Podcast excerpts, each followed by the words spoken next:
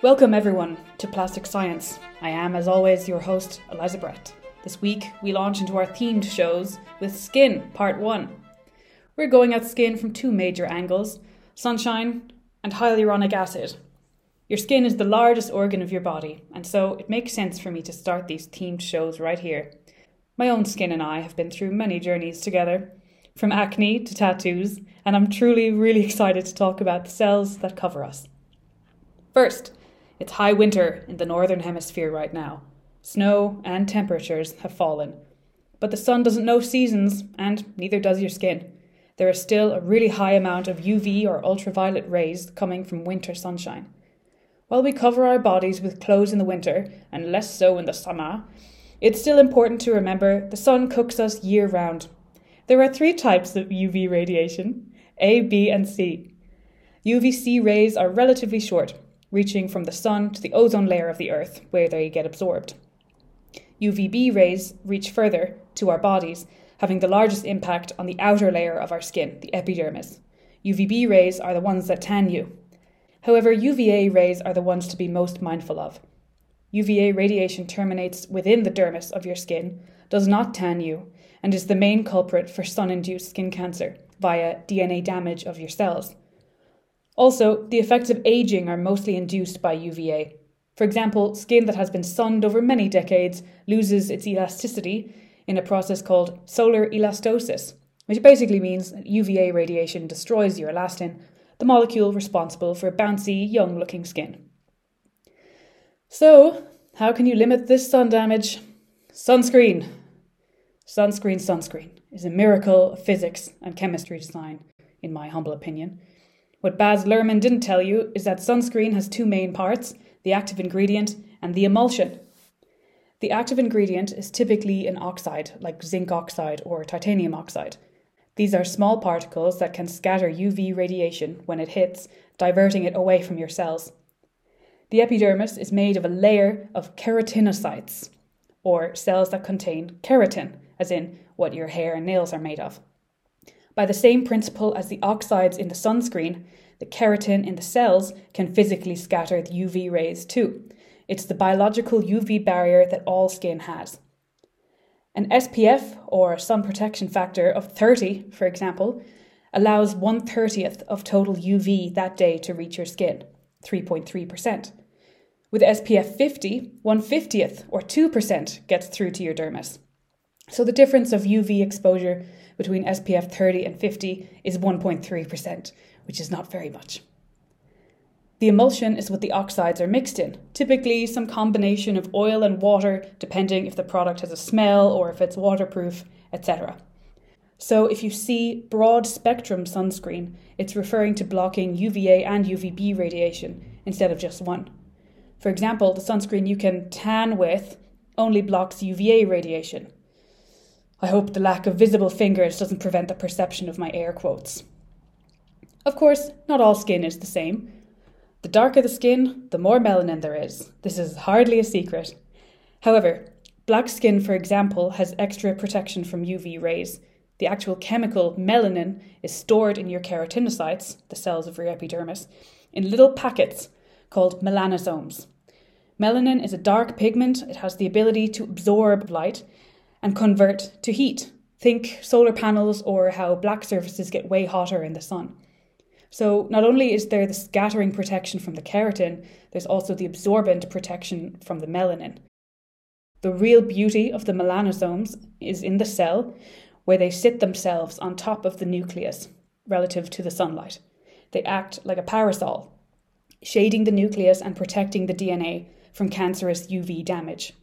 Melanosomes are to the nucleus what a helmet is to your head very protective. Next on the menu is hyaluronic acid. I'm going to call it HA from now on for the sake of our collective sanity. Clinique says of HA, this powerful humectant floods your skin with hydration and helps strengthen your skin's natural moisture barrier. Vichy tells us HA can plump and strengthen the skin barrier and protect it from pollution. Lancome writes that their iconic face serums already contain hyaluronic acid for instant radiance. Estee Lauder, Shiseido, Johnson & Johnson, Millie Bobby Brown and Kylie Jenner's skincare lines all vouch for and contain hyaluronic acid. Let's actually define this molecule that every company seems to be backing as a biological horse these days. HA is an anionic, non sulfated glycosaminoglycan distributed widely throughout connective, epithelial, and neural tissues. what if Lancome actually had this as the description? HA is a part of a family called glycosaminoglycans. To explain, it's helpful to visualize where in your body there's a lot of these glycosaminoglycans the cartilage in your knees, the squishy, slimy, hydrated tissue of our knee joints that keeps us all grooving. The key word here is hydrated. HA binds many, many, many water molecules. Imagine the structure of HA is like an elongated toilet brush, a central backbone, and many water binding sites coming off of it.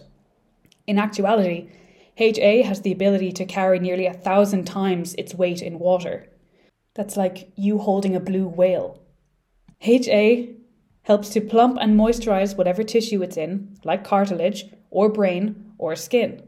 It is the ultimate in hydrophilicity, or water loving, compared to hydrophobicity, water fearing. In biology, if something is hydrophobic, it doesn't bind water, like oil.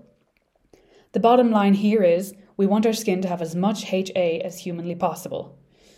Here's what skincare companies have to engineer. All of these lotions and potions tell us they have HA, which I don't doubt. The thing is, hyaluronic acid and the water it binds is only useful in the dermis, not the epidermis. Here, I must do a quick evolutionary segue. When your hands and feet get wrinkled in the bath, it's not because the skin is absorbing water. It was noticed that people with nerve damage to the hands never got pruny wrinkling of the fingers or palms. So the wrinkling is caused by a nervous system reaction. Specifically, soaking in water for a while tells the capillaries in your hands to shrink, which causes the puckering of the skin. The one theory with the largest level of agreement is that it's an evolutionary advantage to help us grip things better if we're underwater. So, how do we get the HA past the epidermis to the dermis? The epidermal barrier is actually really difficult to get compounds and drugs through, but then again, that's literally the purpose of the epidermis. In the end, it's all rather intuitive. The epidermis is a very tight barrier of closely bound cells. A large molecule with a high molecular weight is less likely to penetrate the epidermis.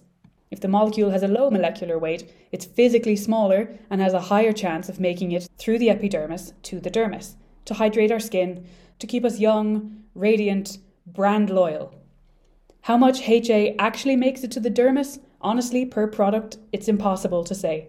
There is some evidence that HA on the epidermis causes keratinocytes to overhydrate, swell, burst open, and thereby provide a clearer path to the dermis below.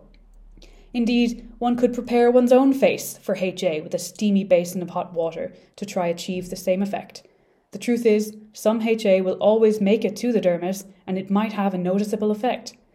Importantly, HA can't bind water molecules if there are none. 75% of us adults are chronically dehydrated, and by the time you feel thirsty, it's too late. And so, after 12 years of scientific education, including a doctorate, my parting advice to you this week is to drink water. That brings to an end another episode of Plastic Science. Tune in next week where we will talk about the difference between poisons and toxins. Until then, take care of yourselves, take care of others, and keep heart.